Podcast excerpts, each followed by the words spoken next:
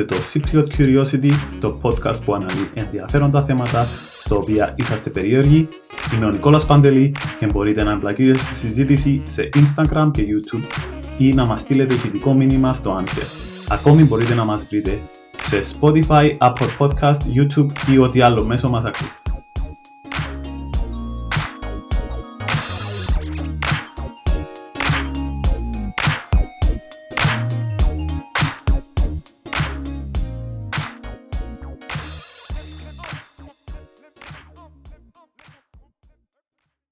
Γεια σας! Στο σημερινό podcast θα μιλήσουμε για το graphic design. Έχουμε μαζί μας την Ειρήνη Περπέτουα Κόκκινου, η οποία είναι graphic designer. Γεια σου Ειρήνη μου! Γεια σου Νικόλα! Τι κάνεις; Μια χαρά εσύ! Μια χαρά, μια χαρά. Ε, θα ήθελα να σε ευχαριστήσω που ήρθες ε, στο podcast μου. Δική μου ευχαρίστηση που με προσκάλεσε να κάνουμε το, αυτό το podcast. Και είσαι και με τι ασχολείσαι αυτή τη στιγμή; Ε, είμαι καταρχήν η Ειρήνη Περπέτο Κόκκινου. Σπούδασα γραφική επικοινωνία στο Πανεπιστήμιο Λευκοσίας και αυτή τη στιγμή δουλεύω ε, σε μια εταιρεία developing company στην Κύπρο, στο marketing department. Θέλω να μου εξηγήσεις τι είναι το graphic design σε κάποιον άσχετο που δεν έχει ακούσει τον όρο αυτό.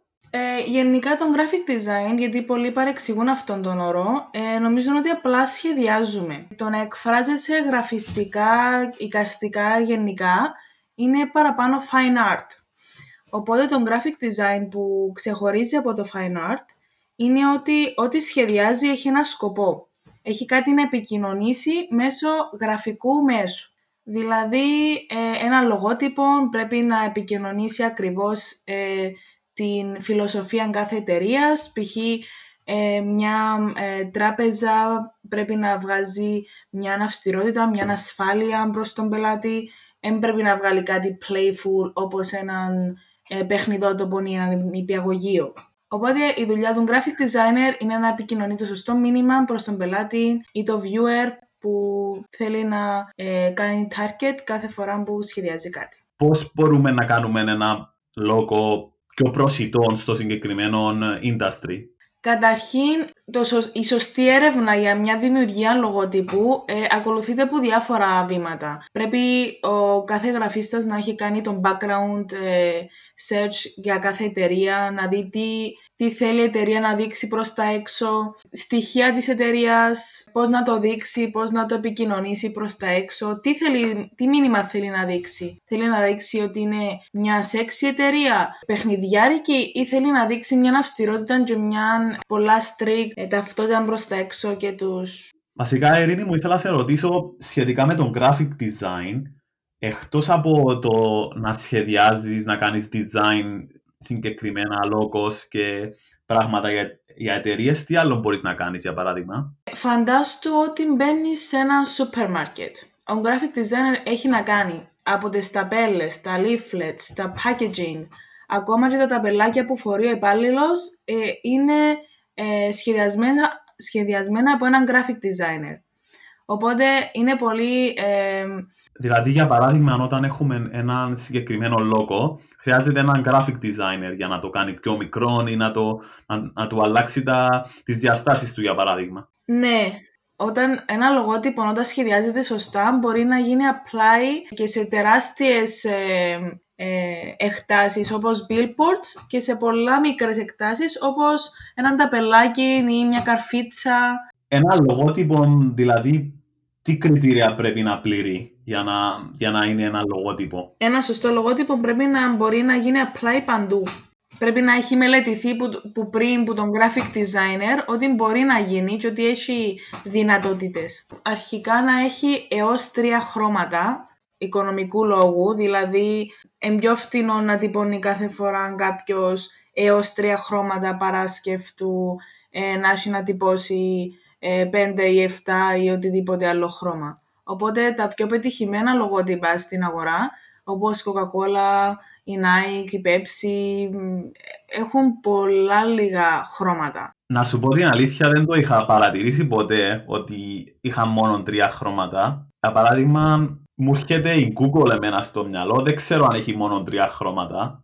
Ε, σίγουρα έχει παραπάνω γιατί το συγκεκριμένο λογότυπο για προφανείς λόγους το βλέπουμε μόνο στο ίντερνετ Οπότε εκεί οι κανόνες αλλάσουν. Ε, μεγάλες εταιρείες που έχουν να τυπώσουν αρκετές φορές λογότυπα, ε, packaging κτλ. προσπαθούν να αποφύγουν ε, να πρέπει να έχουν πάνω από τρία χρώματα. Ε, και συνήθως ακολουθείται πάντα από έναν icon, δηλαδή ένα σήμα κατά τεθέν μιας εταιρείας, όπως το γνωστό Nike, και ε, την ονομασία της εταιρείας. Μεγάλες εταιρείες όπως η Nike, από ό,τι ανέφερα, έχουν γίνει τόσο γνωστές λόγω του icon τους, που πλέον έχει, υπάρχει μια τάση τώρα που αφαιρείται το όνομα και είναι ακόμα αναγνωρίσιμη η εταιρεία. Όπως και οι Mastercards που πλέον δεν έχουν καν το όνομα πάνω, ε, δύο κύκλοι που ξέρουν όλοι τι είναι η Mastercard, ε, Coca-Cola, Δηλαδή έγινε, ε, έκαναν το σκοπό τους να πρέπει να το αναγνωρίζει το κοινό. Το διαφήμισαν σε τόσο μεγάλο βαθμό, ώστε να, να μπορεί οποιοδήποτε να αντιλαμβάνεται ότι είναι η συγκεκριμένη εταιρεία χωρίς καν να αναφέρουν το όνομά τους. Ναι. Μεγάλες εταιρείες έχουν πετύχει αυτόν τον σκοπό και είναι αυτός ο απότερος σκοπός του κάθε designer όταν σχεδιάζει έναν λογότυπο. Ότι κάποτε θα γίνει γνωστό και αναγνωρίσιμο προς τον πελάτη που θέλει να, να πιάσει, να τραβήξει για την συγκεκριμένη εταιρεία. Είναι, ήθελα να σε ρωτήσω, Ειρήνη, αν είναι η ίδια διαδικασία που ακολουθεί το λογότυπο με το μότο μιας εταιρείας. Για παράδειγμα, αναφερθήκαμε πριν στην Nike. Για παράδειγμα, η Nike έχει το, το ρητό που χρησιμοποιεί είναι το Just Do It ένας graphic designer πρέπει να σχεδιάσει και το design του συγκεκριμένου ρητού ή απλώς χρησιμοποιεί το κάποιος άλλος στον department, για παράδειγμα; Εννοείς ότι η ιδέα από ποιον προέρχεται συνήθως; Ναι.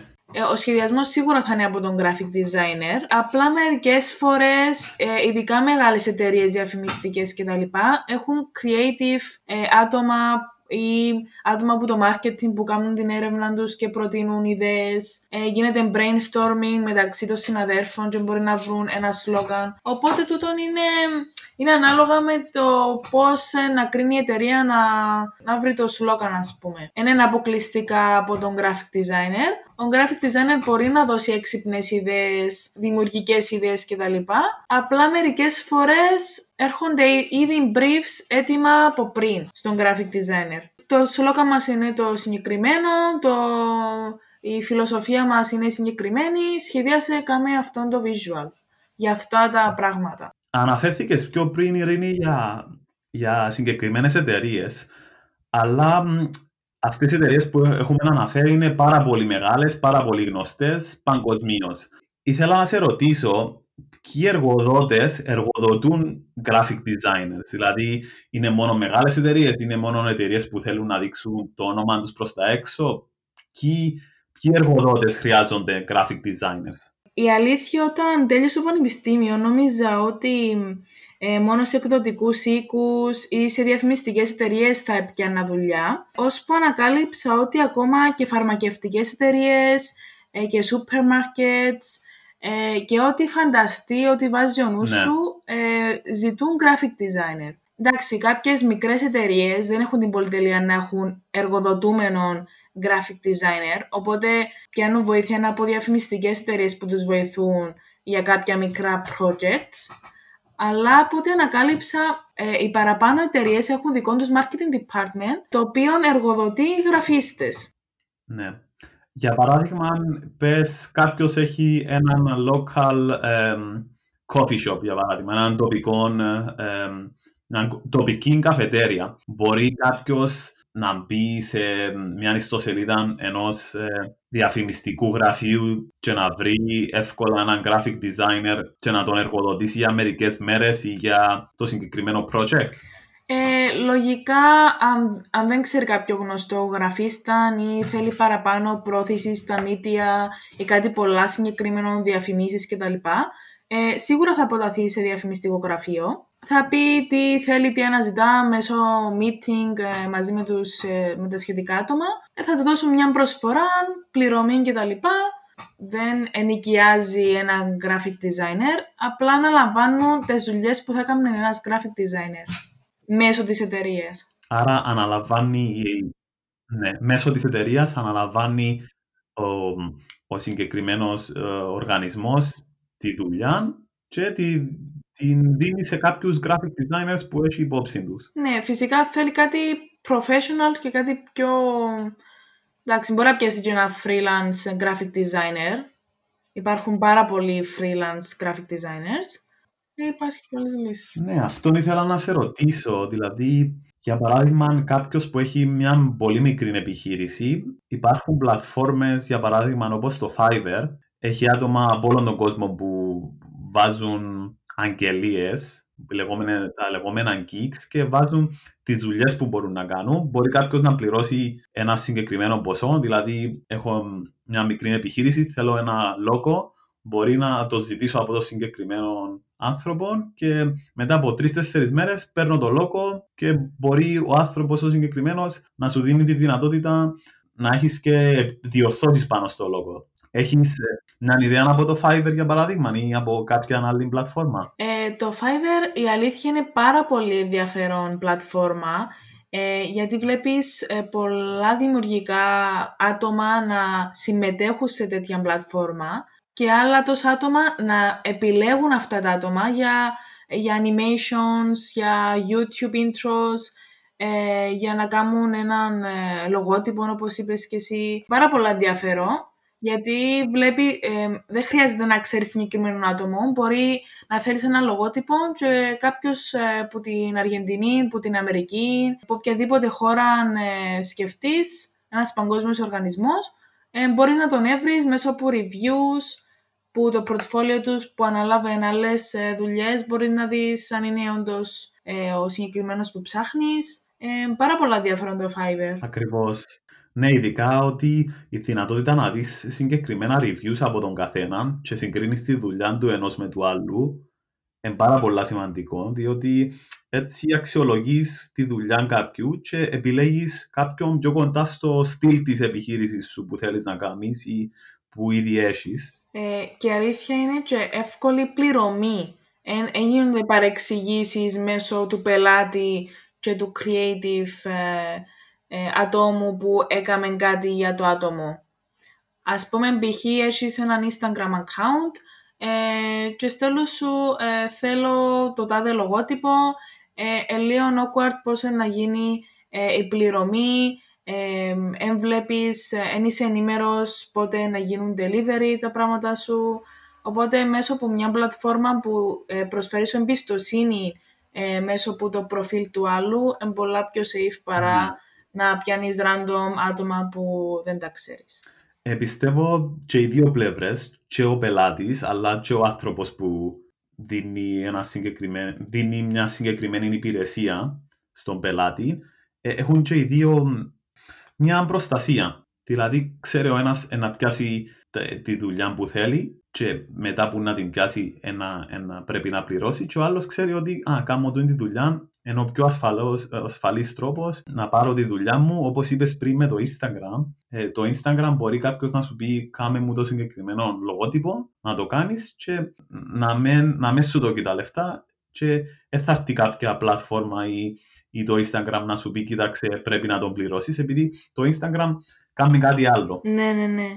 Ε, το Instagram παρέχει σου τρόπο να κάνεις import ε, τα προϊόντα σου πάνω στις εικόνες σαν tag, αλλά σίγουρα θέλεις, ε, ε, θέλεις μια άλλη πλατφόρμα που θα βοηθήσει να κάνεις upload τα προϊόντα σου. Π.χ. το Etsy ή ακόμα και το Fiverr, δεν ξέρω αν ισχύει για το Fiverr, μπορείς να κάνεις listing τα προϊόντα σου, να τα συνδέσεις με το Instagram και να κάνεις tag πάνω στις εικόνες με τα, προϊόντα, τα σχετικά προϊόντα και να συνδέσει έτσι το λογαριασμό του έτσι μαζί με το Instagram σου. Οπότε που σημαίνει που δεν σου παρέχει το Instagram. Ναι. Το έχεις κάνει; Ε, προσπαθώ να το, να το εντάξω μέσα στην ιστοσελίδα μου. Αλλά εντάξει, ε, θέλει πολλή δουλειά. Ναι. Όταν δουλεύεις και full time job, είναι λίγο δύσκολο. Ε, στα προσεχώς ε, πλάνα μου. Ναι, σίγουρα, σίγουρα. Για παράδειγμα, εγώ σε βρήκα από το, από το Instagram και αποφάσισα να κάνω ένα podcast μαζί σου, διότι είδα, είδα το ταλέντο σου και τη δουλειά σου και τι μπορείς να κάνεις. Πιστεύεις το Instagram είναι κάτι, είναι μια σημαντική πλατφόρμα κοινωνικής δικτύωσης για κάποιον ο οποίος είναι δημιουργικός σαν εσένα; Εγώ πιστεύω γενικά είναι καλό ο κάθε creative άνθρωπος να κάνει exposure όσο πιο πολλά μπορεί σε πλατφόρμες κοινωνικής δικτύωσης. Ειδικά στο Instagram που είναι αποκλειστικά upload, ε, να κάνεις upload ε, φωτογραφίες. Πολλά συγκεκριμένο το, η φιλοσοφία του Instagram. Ναι. Γενικά τα aesthetics, ότι πρέπει να έχεις μια πολύ ωραία ε, σελίδα, να είναι οργανωμένη. Οπότε προκαλείσαι να θέλεις Ναι. να βάλεις δημιουργικό υλικό μέσα στο Instagram παρά σε άλλες πλατφόρμες. Ναι, άρα το Instagram δεν το χρησιμοποιάς πάρα πολύ για πωλήσεις ή ε, το χρησιμοποιάς ον- ως ένα μέσο για να πάρεις, για να πάρεις αρκετά, πώς το λέμε, views, ούτως ώστε να δει κάποιος τη δουλειά σου, κάποιος που ενδιαφέρεται Προβολή. για προβολή, ναι. Κάποιος να βλέπει τη Ναι. δουλειά σου και να αποφασίζει αν θέλει να, να σου μιλήσει, ούτως ώστε μ, να κανονίσετε κάτι μαζί. Είναι για ένα local ή για οτιδήποτε. Ναι, ναι, ναι, σίγουρα. Ε, γιατί π.χ. σε, έναν, σε μια ιστοσελίδα ή σε έναν άλλο μέσο κοινωνικής δικτύωσης δεν είναι σαφές τι μπορείς να κάνεις, ε, πώς το κάνεις. Ας πούμε στο Instagram παρέχει σου να έχεις highlights, να έχεις stories που μπορείς να πιάσεις 15 δευτερόλεπτα να τους δείξεις ε, Ναι. «Εν έτσι που κάνω τα σχέδια μου, ε, Οπότε είναι πιο flexible να, να κάνεις exposure από οτιδήποτε άλλο μέσο γενικότερα. Ειρήνη, ε, χρειάζεται κάποιον ταλέντο ή κάποια δεξιότητα από πριν, πριν το πτυχίο σου ώστε να ξεκινήσει κάποιος το gra- graphic design; Εμ, γενικά θέλει κάποιος να έχει ταλέντο, να είναι creative, ε, αλλά ταυτόχρονα να μπορεί να ξέρει και να εφαρμόζει τα πράγματα που μαθαίνει σε ένα πτυχίο graphic design. Ούτε μπορείς να ξέρεις μόνο τη θεωρία και τα προγράμματα σε κάνει να είσαι graphic designer, αλλά ούτε και να έχεις μόνο ταλέντο στο να δημιουργάς ωραία λογότυπα. Γιατί όπως εξήγησα και στην αρχή, ένας graphic designer κάνει δημιουργά πράγματα που έχουν σκοπό. Ε, γι' αυτό είμαστε graphic designer, είμαστε καλλιτέχνες fine arts. Οι fine arts είναι δημιουργικοί, εκφράζονται, αλλά οι graphic designer Ναι. πρέπει να εκφράζονται και να έχουν και ένα σκοπό ταυτόχρονα. Ναι, Ακόμα και μια τελεία, ένα σχήμα, ένα χρώμα έχουν κάποιο σκοπό μέσα στο σχέδιο. Ένα σωστό graphic designer δεν θα βάζει ένα random ε, χρώμα σε ένα λογότυπο ή σε έναν περιοδικό αν δεν έχει κάποιο σκοπό.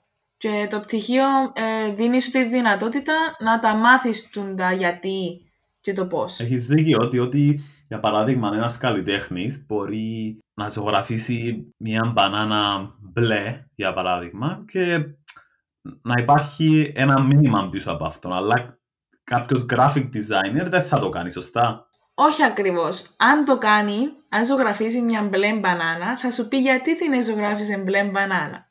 ναι, α, Αυτή είναι η διαφορά Έγινε. μεταξύ του fine art. κατάλαβα, κατάλαβα. Θα σου πει, το μπλε είναι για τούν το σκοπό, η μπανάνα για τούν το σκοπό, η γραμματοσυρά η τάδε είναι για τούν το σκοπό και θα γίνει apply σε τούν τα μέσα με τούν, με τούν το στυλ κτλ. κτλ. Έχει εξήγηση για όλα. Ναι.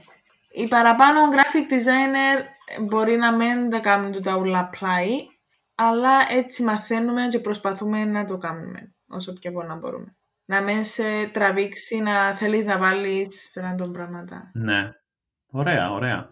Ειρήνη, ποια προγράμματα χρησιμοποιεί ένας graphic designer, ο οποίος μπορεί να έχει έναν account στο Instagram, μπορεί να έχει έναν account στο Etsy, στο Fiverr ή ακόμα όπως και εσύ που δουλεύεις σε, σε συγκεκριμένη εταιρεία, την ε, developing company, τι συγκεκριμένα προγράμματα χρησιμοποιείς; Καταρχήν τα πιο κοινά είναι το, η Adobe, η Adobe Suite που ε, περιλαμβάνει π.χ. Photoshop, Illustrator, InDesign. Ε, το Photoshop είναι καθαρά για ε, επεξεργασία εικόνας με pixels. Ε, το Illustrator ε, μπορείς να κάνεις infographics, icons και να είναι vector. Το vector ε, μπορείς να το κάνεις μεγάλο ή μικρό χωρίς να λιώνεται. Δεν, δι- δεν ε, χρησιμοποιούμε pixels στο Illustrator. Ε, και το InDesign είναι καθαρά για μ, editorial design, δηλαδή για brochures, ό,τι έχει σχέση να κάνει με σελιδοποίηση, βιβλία κτλ. Ε, τα βασικά είναι τα συγκεκριμένα. Μια εταιρεία όμως ε, απαιτεί παραπάνω προγράμματα που τα βασικά για να καλύψεις ανάγκες. Π.χ. πρέπει να κάνεις μια ανακοίνωση ε, στο email, πρέπει να σχεδιάσεις έναν HTML, μια ανακοίνωση μέσω email, οπότε γίνεται η σχεδίαση στο Illustrator π.χ. με vectors, icons κτλ. Ε, και μέσω της πλατφόρμας MailChimp που σε βοηθάει είναι online free πλατφόρμα στο ίντερνετ ε, μπορείς να βάλεις μέσα το design σου και να το κάνεις export για να τα στείλεις μέσω email. Οπότε γενικά ο graphic design... Το MailChimp δουλεύει, δουλεύει για newsletter. Ναι, ναι, ναι. Έχει ήδη μέσα templates που βοηθά κάποιον που δεν είναι graphic design να προωθήσει την εταιρεία του. Αλλά ταυτόχρονα, όταν είσαι graphic design Ναι. ε, και δεν είσαι familiar με coding και τα λοιπά, δεν είσαι προγραμματιστής για να μπορείς να κάνεις ε, coding για να προωθήσεις το email, ε, βοηθάσαι για να κάνεις ε, το Ναι. συγκεκριμένο ε, design που θέλεις να κάνεις. Και είναι δωρεάν αυτή η, πλατφο... η, η ιστοσελίδα; Ναι, ναι, ναι. Εντάξει, έχει όπως πάντα ειδικά πακέτα ε, για παραπάνω χρήσεις και τα λοιπά για εταιρείες. Ναι. Οπότε όμως τα βασικά εργαλεία είναι free. Πάντα, πάντα. Πάντα ένα application ή μια ιστοσελίδα τώρα έχει το, το premium πακέτο της που λέμε και βάζει extra, extra perks. Το να είσαι graphic designer είναι ταυτόχρονα και πολύ expensive.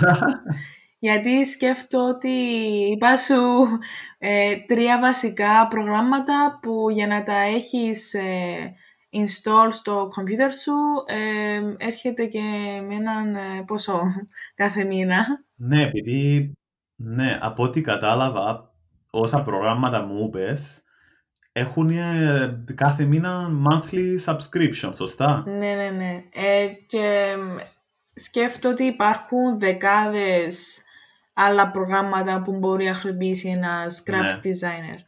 Μπορεί κάποιος να χρησιμοποιήσει κάτι πιο φθηνό ή, Ανάλογα με τι, τι θα σχεδιάσει. ή κάτι δωρεάν. Για παράδειγμα, ένας που προσπαθεί τώρα να μάθει, μπορεί να μάθει κάτι φθηνό, ούτως ώστε να αποφασίσει αν θα πάει στα πιο advanced. Ναι, ναι, ναι. Σίγουρα ένας, ε, ένας άνθρωπος που είναι πολύ δημιουργικός και του αρέσει να δημιουργά πράγματα, σίγουρα δεν θα τον περιορίσει το πρόγραμμα. Εγώ να φανταστείς, είχα ξεκινήσει να κάνω τις ε, εικονογραφήσεις μου αρχικά στο Paint.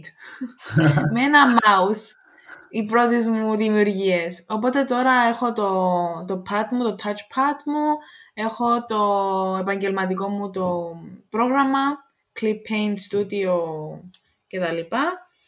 Οπότε ε, οποιοδήποτε επιθυμεί να, να δημιουργήσει, δεν πιστεύω να έχει περιορισμούς. Ακόμα και applications μέσω τηλεφώνου, να ζωγραφίζεις με το δάχτυλο σου κτλ. Ναι, Έχει, έχει πάρα πολλές εφαρμογές. Και όπως είπαμε, ακούγεται πάρα πολύ ακριβό να είσαι ένας graphic designer, διότι θέλει, εκτός από τον εξοπλισμό σου, μπορεί να θέλεις το iPad σου, το, το Apple Pencil σου να σχεδιάσεις, χρειάζεσαι και τα κατάλληλα software και τον υπολογιστή, εκτός αν σου τα, του, αν σου τα δίνει η εταιρεία, για παράδειγμα. Ναι, ναι, η, η εταιρεία σίγουρα δίνει εξοπλισμό ε, προς Θεού, αλλά για προσωπικό, Ναι. προσωπική χρήση κάθε graphic designer θέλει έναν πολύ καλό ε, μεγάλο λάπτοπ ή επιτραπέζιο υπολογιστή, μεγάλη οθόνη σίγουρα ε, και πολύ μνήμη RAM για να μπορεί να αντέξει όλα αυτά τα προγράμματα που, ναι.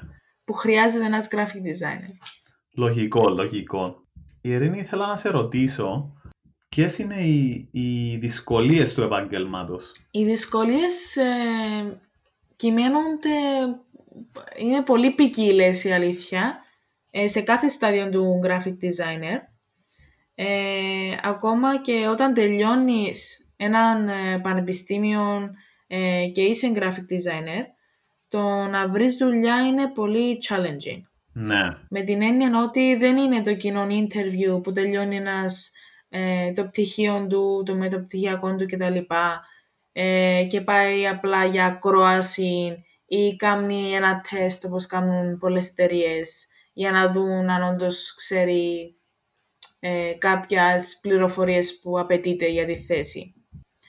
Ένας graphic designer ε, πρέπει να έχει μαζί του ένα γερό portfolio με πολλά projects, ποικίλα projects, που να δείχνει ακριβώς ε, τις, ε, τα skills του. Τι μπορεί να κάνει, αν τα κάνει σωστά, πόσο ενδιαφέρον είναι η δουλειά του, αν είναι δημιουργική και σίγουρα να είναι original και να διαφέρει από τους άλλους ε, που θα δηλώσουν για τη συγκεκριμένη δουλειά. Ναι, δηλαδή, Ειρήνη, πότε, πότε κάποιος που ενδιαφέρεται για τον graphic design πρέπει να ξεκινήσει ένα πορτφόλιο; Για παράδειγμα, εσύ τι έχεις κάνει, έχεις ξεκινήσει το πορτφόλιο από το σχολείο, έχεις ξεκινήσει το πορτφόλιο μετά το πανεπιστήμιο, πώς το έχεις κάνει εσύ και πώς νομίζεις πρέπει να το κάνει κάποιος άλλος; Σίγουρα ένα πορτφόλιο ξεκινά, ξεκινά να υπάρχει, να έχεις δουλειές, μόλις αρχίσεις να κάνεις τα πρώτα projects. Π.χ. Ε, στην τεχνική που πήγα εγώ στο θεωρητικό κλάδο ε, γραφικών τεχνών, σίγουρα όταν τελείωσα το συγκεκριμένο σχολείο, ε, είχα πορτφόλιο το οποίο μου έδωσε και θέση στο Πανεπιστήμιο Λευκοσίας. Ε, αλλά σίγουρα δεν μπορείς τις συγκεκριμένες δουλειές που ε, ε, έκανες στο, στο Λύκειο ε, να τις κουβαλάς και μετά μόλις τελειώσει το Πανεπιστήμιο.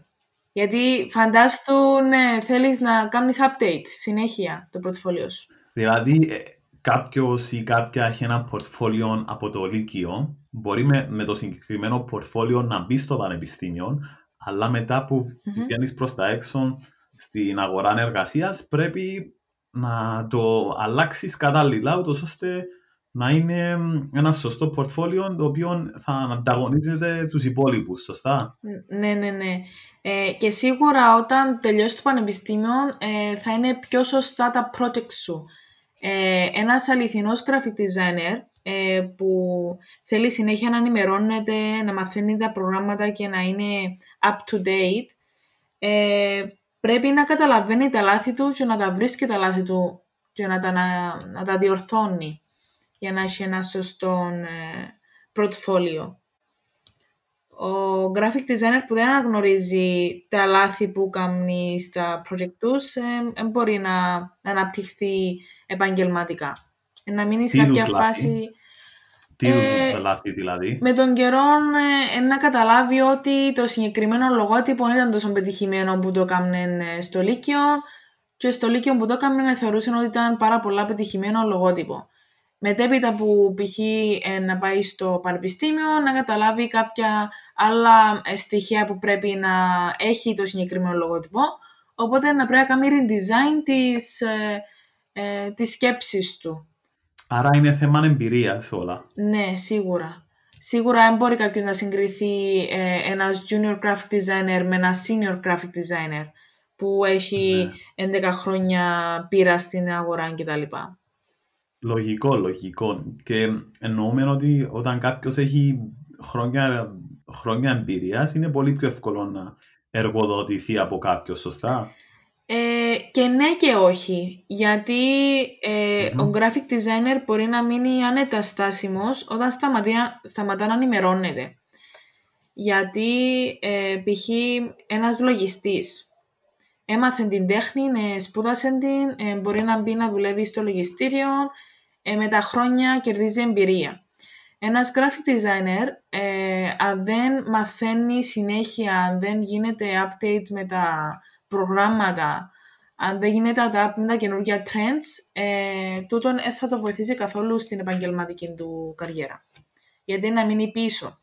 Οπότε δεν θα, ναι, τον... Ε, λογικό, ναι, Δεν θα τον ε, προσλαμβάνουν αν δεν είναι ε, φρέσκος, με φρέσκες ιδέες, με καινούρια ε, trends κτλ.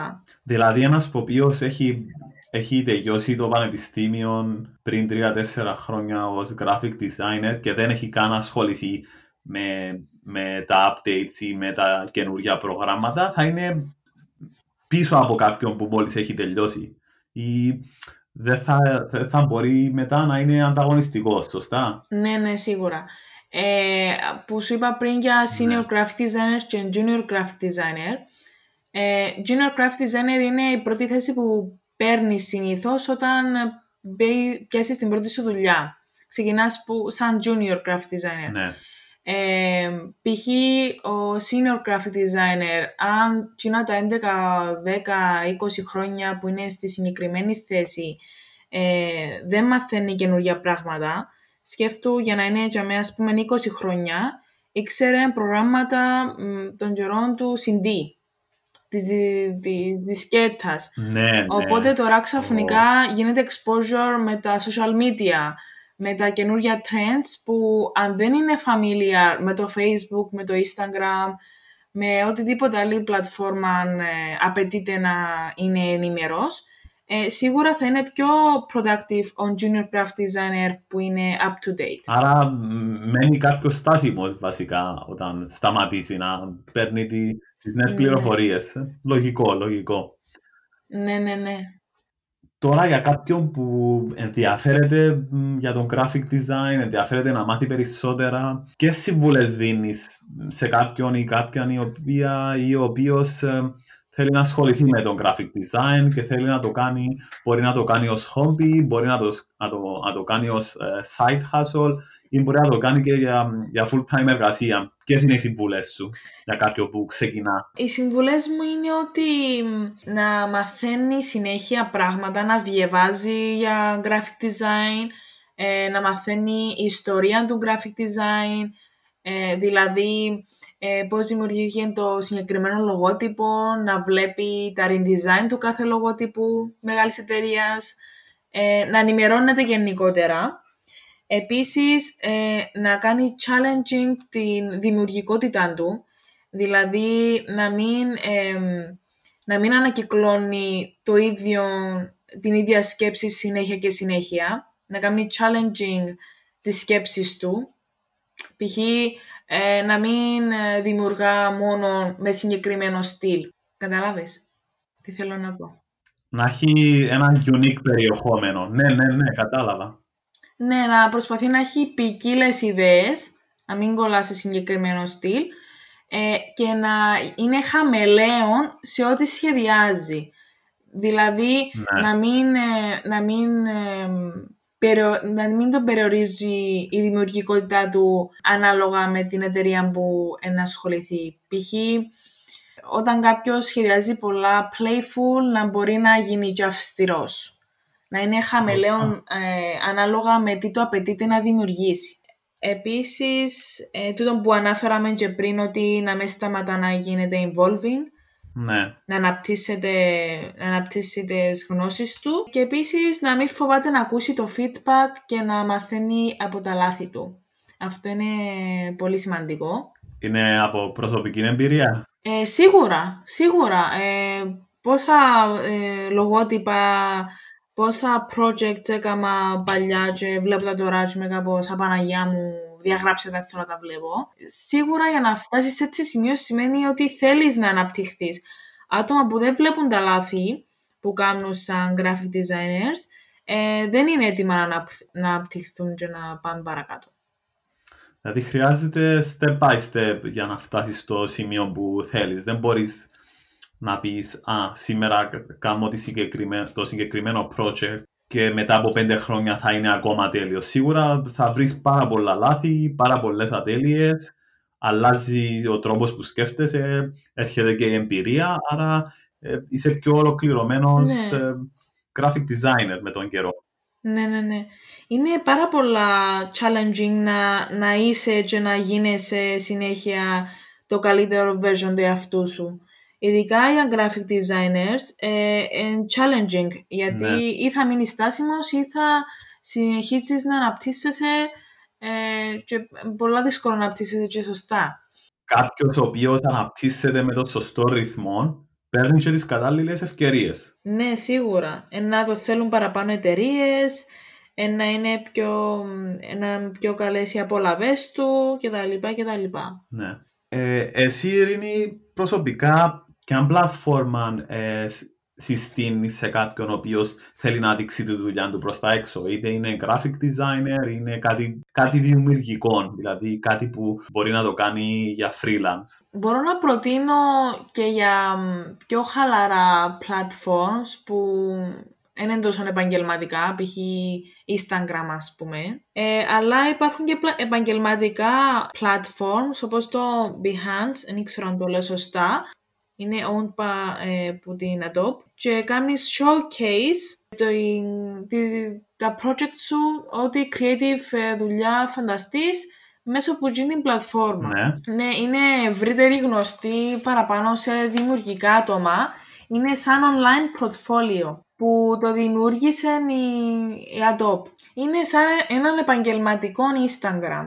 Μπορείς να βρεις μέσα posters, μπορείς να βρεις άτομα που ε, κάνουν upload ε, δουλειά που ε, κάνουν στις ε, εταιρείες που δουλεύουν.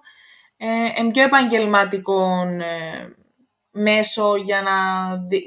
Είναι πολλά καλό να έχεις λογαριασμό ε, Behance. Ε, Ειρήνη, ευχαριστώ που ήρθες στο podcast μου. Ευχαριστώ και εγώ. Ε, αλήθεια, χαρήκα πάρα πολλά που είχαμε αυτή την κουβέντα. Εκαλύψαμε πάρα πολλά θέματα. Ήθελα να σε ρωτήσω απλώς ποια είναι τα σχέδιά σου για το, για το μέλλον και ποια είναι τα σχέδια σου εκτός από την καριέρα σου, τα σχέδια σου που έχεις και στο Instagram. Γενικά να, να κάνω καινούργια πράγματα Δηλαδή, ε, πρόσφατα είχα κάνει και το πρώτο μου filter στο Instagram. Θέλω να δω τι άλλο υπάρχει και να το δημιουργήσω. Να ψάξω ό,τι υπάρχει, ό,τι δυνατότητες μπορώ να έχω να το δημιουργήσω. Θα σκαλίσεις τα, τα, τις ναι, ναι. δεξιότητες σου, ναι. Ε, πόσο καιρό σου φάει το, το filter για το Instagram? Ειλικρινά, λόγω του YouTube ότι κουκολάρεις ε, βρίσκεις εύκολα την πώς μπορείς να το κάνεις. Αν έχεις κοινόν το σκουλκουίν που λέμε που θέλεις να τα ψάξεις, να τα μάθεις κτλ.